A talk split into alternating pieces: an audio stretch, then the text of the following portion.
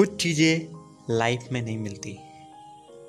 और उनके पीछे एक लिमिट से ज़्यादा एफर्ट करना is waste of time and energy तो जो भी रिश्ता आपके पास है मेक इट ब्यूटीफुल अगर किसी इंसान को आपके प्यार की वैल्यू ही नहीं है तो आपको अपना प्यार वेस्ट नहीं करना चाहिए।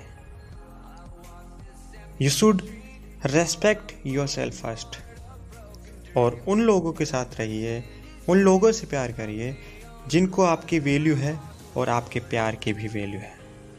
This side Kota R J Pawan thanks